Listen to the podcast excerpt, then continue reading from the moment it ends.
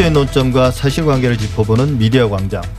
지난 7일 포항 MBC가 월성 원전 내 방사능 누출 의혹을 보도해서 큰 파장이 일고 있습니다. 여당과 여러 환경 시민단체에서는 정확한 원인 규명을 요구하고 나선 반면 한수원과 야당 측은 위험을 과장한다고 반박하고 있는데요. 입장이 엇갈린 보도들 속에서 국민들의 불안감은 커지고 있는 상황입니다. 전문가와 함께 사실관계를 짚어보고 탈원전 에너지 정책과 관련해서 건강한 논의를 이끌 수 있는 방향에 대해서도 이야기 나눠보겠습니다. 건국대 이종필 교수 자리하셨습니다. 안녕하세요. 안녕하세요. 이종필입니다. 예. 언론 보도의 팩트 체크 포인트를 중심으로 한번 내용들 한번 짚어보겠습니다. 일단 원전 부지 내라고 하는데요. 네. 정확히 어디에서 방사능 물질이 얼마나 검출된 겁니까? 일단 그 가장 논란이 됐던 게 그 원전 3호기 월성 예. 원전 3호기 터빈 건물 그 하부에 있는 지하수 배수로 이제 터빈 갤러리라고 이제 부르는 어떤 그런 지역인데 거기 맨홀에 고인 물에서 예. 그 방사성 물질이 이제 삼중수소 트리튬이라고 하죠. 그것이 리터당 이제 71만 3천 베크렐 정도로 검출이 됐는데 요게 예. 이제 좀 고농도의 수치입니다. 예. 그럼 뭐 고농도라고 말씀하시면 어, 우리가 보통 뭐 여러 가지 기준치들이 있는데 네. 그것에 어느 정도 초과한 건가요? 그러니까 이게 사실은 이제 이 지역의 그 삼중 수소가 어느 정도인지에 대한 어떤 정해진 기준치가 없고 예. 이제 원전 내에서는 이것이 처리가 돼서 밖으로 나갈 때 어느 정도이어야 하는지는 있어요. 예. 그 이제 리터당 4만 예. 베크렐입니다.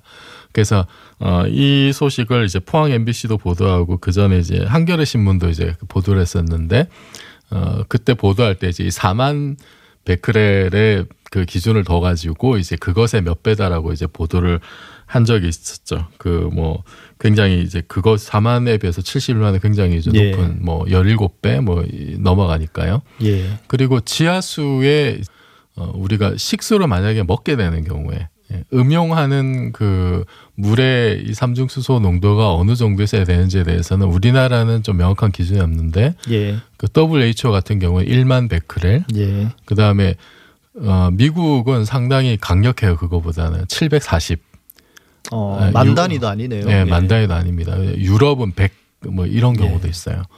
예. 이제 그런 기준으로 보자면은 상당히 좀 어, 높은 수치가 이제 나온 거죠. 예. 그리고 어, 이 지점뿐만 아니라 그 이제 사용 후 해결료 저장소가 있습니다. 그 발전소 안에는 예. 핵 폐기물인 거죠. 예. 이제 가장 위험한 예. 거죠. 해결료를 다 쓰고 나서 이제 잠시 보관하는 곳인데요.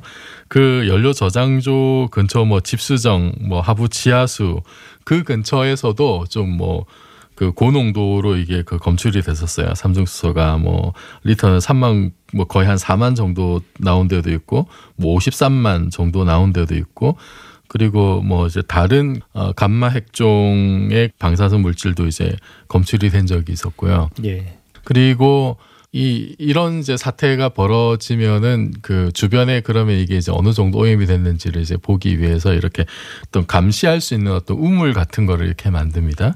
그래서 이게 이제 보초 우물 있고 감시 우물이 있고 그다음에 네. 이제 그 부지 경계 우물이라는 게 있어요. 그러니까 우물을 파서 네. 지하수가 어느 정도 오염됐는지 네. 이제 일종의 시료를 채취하는 네네 건가요? 이제 그 예. 그런 지점들이 있는데 그래서 이게 이제 보면은 보초 우물에서는 리터당 뭐 한 2만 8천 나온 데가 있고 예. 감시 우물에서는 한 3,700 나온 데가 있고 부지 경계 우물 그러니까 이제 그 바깥 예. 가까운 쪽이겠죠. 거기는 이제 최대 1,320까지 이제 나온 데가 있어서 예.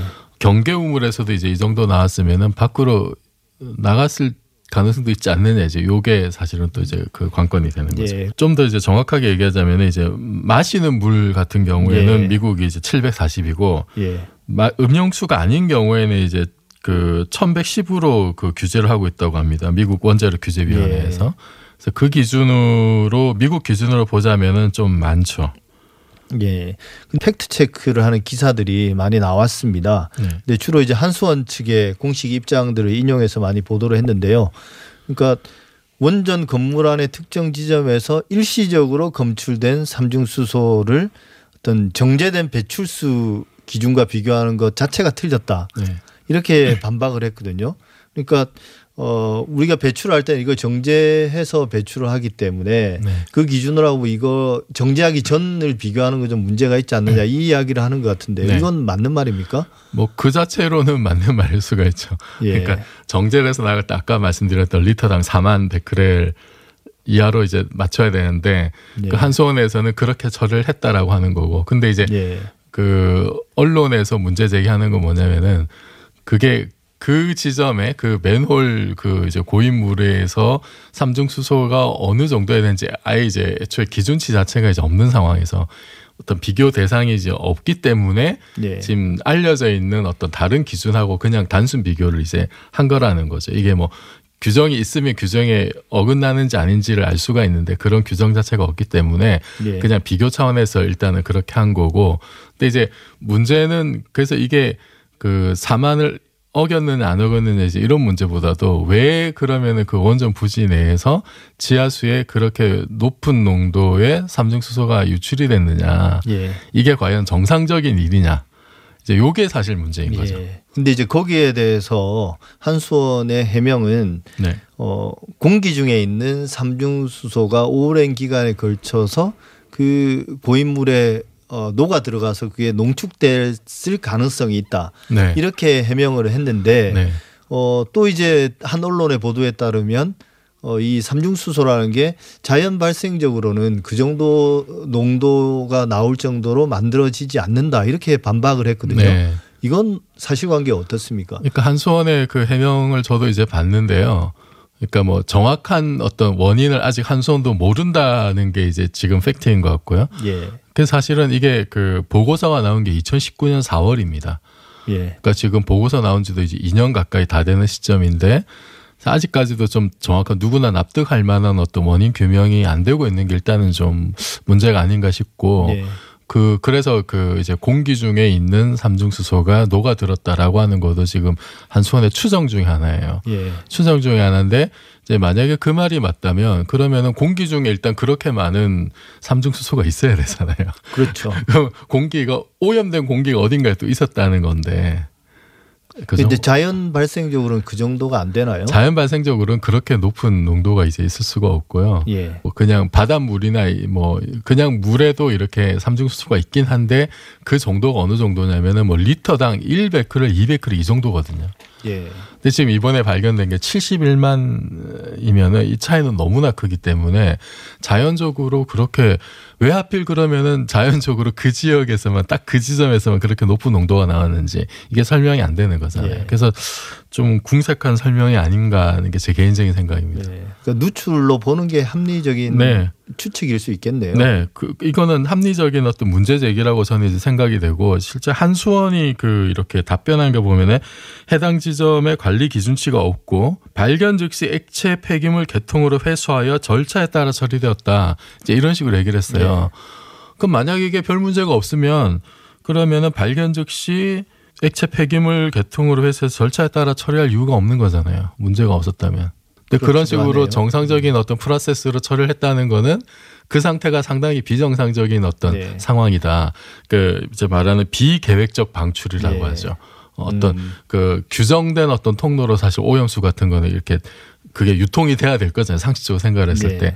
그러지 않고 유출됐다는 거를 사실 한수원이 스스로 시인한 게 아닌가라고 네. 저는 좀 생각이 듭니다. 예. 사실 뭐 뒤처리보다도 네. 그걸 발견했을 때 우리가 제대로 처리했다는 것은 너무나 당연한 거고요. 네네. 근데 이제 중요한 거는 도대체 거기에 왜 그런 고농도의 방사능 물질이 있었는가가 중요한데 거기에 그러니까요. 대해서는 한수원이 전혀 네. 납득할 만한 답을 네. 내놓지 못한다. 자기들도 좀- 모른다. 이 좀. 두루뭉술하게 넘어가려는 게 아닌가라는 이제 그런 생각이 드는 거죠. 예. 근데 이제 항상 이런 일이 발생할 때마다 그런 말들을 하시는 전문가들이 있어요. 자연 상태에서도 방사능 물질이 떠다니고 있고 그걸 그래서 별로 위험한 게 아니다. 예를 들면 이번에도 이번 삼중수소로 인한 1년간 비폭량이 바나나 6개 또는 멸치 1g 섭취 수준이라는 그 원자력 전문가의 발언들이 많이 인용이 됐거든요. 네, 네. 근데 이 말은 또 맞는 말인가요? 이제 그 말 자체는 맞을 수가 있어요. 예. 그 이제 바나나하고 이제 멸치 얘기를 했는데 사실은 우리가 먹는 바나나에 그냥 자연적으로 존재하는 방사성 물질이 있습니다. 멸치에도. 예. 근데 그게 삼중수소라기보다는 이제 보통 그 이제 칼륨 40이라고 하는 포타슘 40. 요새는 예. 포타슘이라고 하죠. 그 K 포타슘 40이라는 방사성 물질이 이제 바나나에 좀 들어가 있고 멸치에는 폴로늄 210이라는 이제 방사성 물질이 있어요. 예. 그래서 그게 자연적으로 존재하는 거기 때문에 우리가 그 섭취를 하면은 이제 우리 몸에 들어오게 되는데 어 이번에 그 삼중수소가 뭐 바나나 몇 개, 멸치 몇 그램 정도다라고 얘기한 거는 그거는 제 짐작이니까 어떤 삼중수소 농도를 기준으로 했을 거 아니에요, 그죠? 예. 그 기준이 아마도 이제 한수원에서 발표한 그 이제 기준일 것 같은데 그 한수원의 그, 그 보도 내용을 보면은 이제 어 2018년 11월부터 2000, 2020년 7월까지 이제 월성 원전 주변 주민의 체내 삼중 수소 농도를 조사를 했습니다. 그 소변 검사를 정기적으로 한다고. 네, 뭐. 정기적으로 이제 하, 하는데 이제 그게 2020년 7월까지 했다고 하는데 그때 이제 최대 농도가 리터당 16.3 베크렐이에요. 예. 그러면은 이 정도는 뭐 아까 말씀드렸던 여러 기준들에 비춰봤을 때 그리 높은 건 아니고 예. 근데 이제 물론 다른 지역보다 조금 높긴 합니다. 예. 조금 높지만 뭐 이 정도 가지고 굉장히 위험하다라고 말할 수는 없는 거고 아마도 이제 이 수치를 근거로 했을 때 이 정도 수치면은 뭐뭐 바나나 뭐 몇 개, 뭐 멸치 몇 그램에 해당하는 게 아니냐라고 이제 예. 그렇게 이제 비교는 할 수 있죠. 예. 그 이렇게 말씀하신 분이 이제 예전에 후쿠시마에 일본 후쿠시마에 들어가서 살아도 안전하다 라고 이제 말씀하셨던 분이세요. 일본 총리가 아니고요. 예. 그래서 아마도 이제 그 그쪽 계통에 계신 분 중에서도 좀 더 원 원전 안전이나 방사성에 대한 안전을 좀 더 적극적으로 주장하시는 입장이신 것 같습니다. 예. 근데 이제 소변에서 검출이 그 정도 됐다는 건 일단 안심할 수 있는 거는 그 고농 축의 그 삼중수소가 누출이 된 건 아니다라는 그러니까 인근 주민들한테 영향을 미치지 않은 거는 아직까지는 그죠? 네, 이제 그 수치가 맞다면 그러면은 아직까지는 정말로 한수원의 발표대로 부지 바깥으로는 예. 유출이 안 됐을 거다고 이- 생각할 예. 수는 있죠. 예. 누출됐더라도 사람들한테 피해를 안 갔다든지. 예. 근데 이제 사람들이나 환경단체 걱정하는 거는 과연 이제 저 수치가 이 삼중수소 누출에 의한 영향이 정확하게 반영이 된 거냐. 예. 이거는 또 좀 따져볼 문제이기 예. 때문에 이제 지속적으로 좀 모니터링은 필요할 것 같습니다. 예. 어떤 과정을 거쳐서 이게 누출됐는가를 밝히는 게 가장 급선무인 것 같고요. 네, 네, 네. 그다음에 좀 더 어 그 누출 여부에 따른 그다음에 인근 주민에 미친 영향은 좀 시간을 더 두고 네. 더 정밀한 조사가 필요한 것 같습니다. 근데 언론 보도에 관련해서 또 말씀을 드리고 싶은 게 우리나라는 이제 원전이나 뭐 탈원전이나 이런 문제, 심지어 뭐 미세먼지 이야기가 나올 때마 때에도 결국 모든 에너지 관련된 문제는 원전으로 가는 것 같아요. 기승전 탈원전. 예, 그렇죠. 그런 쪽으로 그렇죠. 가는 것 같은데 네. 이게 국가의 장기적인 어떤 에너지 정책 기조에서도 이런 식의 보도는 문제고 네. 찬성이든 반대든요. 네. 또 한편으로는 원전 같은 경우는 그 주민들의 안전, 네. 우리처럼 좁은 나라에서는 국, 국민 전체의 안전과도 직결된 문제인데 네. 이런 보도들에서는 어떻게 생각하십니까? 어떤 식으로 좀 보도해야 네. 되는지 원칙 같은 걸 좀 말씀해 네. 주시죠. 저는 그 원칙은 예를 들어서 이번에 이제 그 코로나 때문에 뭐 독감 백신이나 그 다음에 코로나 백신과 관련해서 언론이 보여준 모습들이 있어요.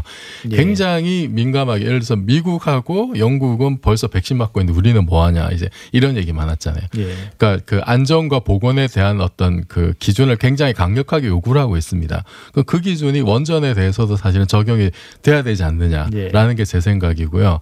실제로 그 2010년에 미국에서 이제 그 버몬트 주에 있는 양키 핵발전소라고 하는 곳에서 예. 비슷한 일이 있었어요. 거기서도 그 삼중수소가 예. 그 노후화된 배관을 부식시켜 가지고 지하수로 유출이 된 적이 있습니다. 그때도 뭐 이제 몇만 베크렐 정도 이제 유출이 됐었는데 결국 그 발전소가 이제 폐쇄가 됐어요. 예. 근데 그 사고가 났을 때 2010년 2월경에 한국의 언론 통신사의 그 기사 제목이 이렇습니다. 미 원전 발암 물질 트리튬 누출 이렇게 돼 있어요. 뭔가 좀 무시무시합니다. 발암 물질 트리튬, 트리튬이 예. 삼중수소거든요. 아, 그러니까 그냥 아주 간결하죠. 미 원전 발암 물질 트리튬 누출. 아주 간결하게 쓴 겁니다. 이게 이제 미국에서 일어난 거니까 대- 사실 가장 객관적인 어떤 입장에서 보도를 한 거라고 볼수 있겠죠. 이해관계가 전혀 개입되지 이해관계 않은 네. 예. 그럼 지금 이제 월성원전에서 이런 문제가 생겼으면은 그러면 이것도 사실은 발암물질 트리튬이 원전에서 누출이 된 거거든요. 근데 아직 광범하게 퍼진지는 모르겠으나 어쨌든. 누출은 됐잖아요. 예. 그 미국 그 미국의 경우에도 이 바깥쪽으로 바깥쪽의 어떤 식수나 이런 데서는 트리튬이 많이 발견되지는 않았었어요. 예. 그런데도 이제 폐쇄 결정을 했었던 거고 국내에서도 이제 이런 식으로 보도를 했다는 거죠. 그래서 너무 국내 언론이 약간 좀 좀, 좀 정략적으로 자기 이해관계를 많이 투사를 해서 좀 예. 이렇게 보도를 하지 않나라는 생각이 들 때가 있습니다. 사실은 지금 우리나라 탈원전 얘기를 많이 하는데 탈원전 시작도 안 했거든요. 예.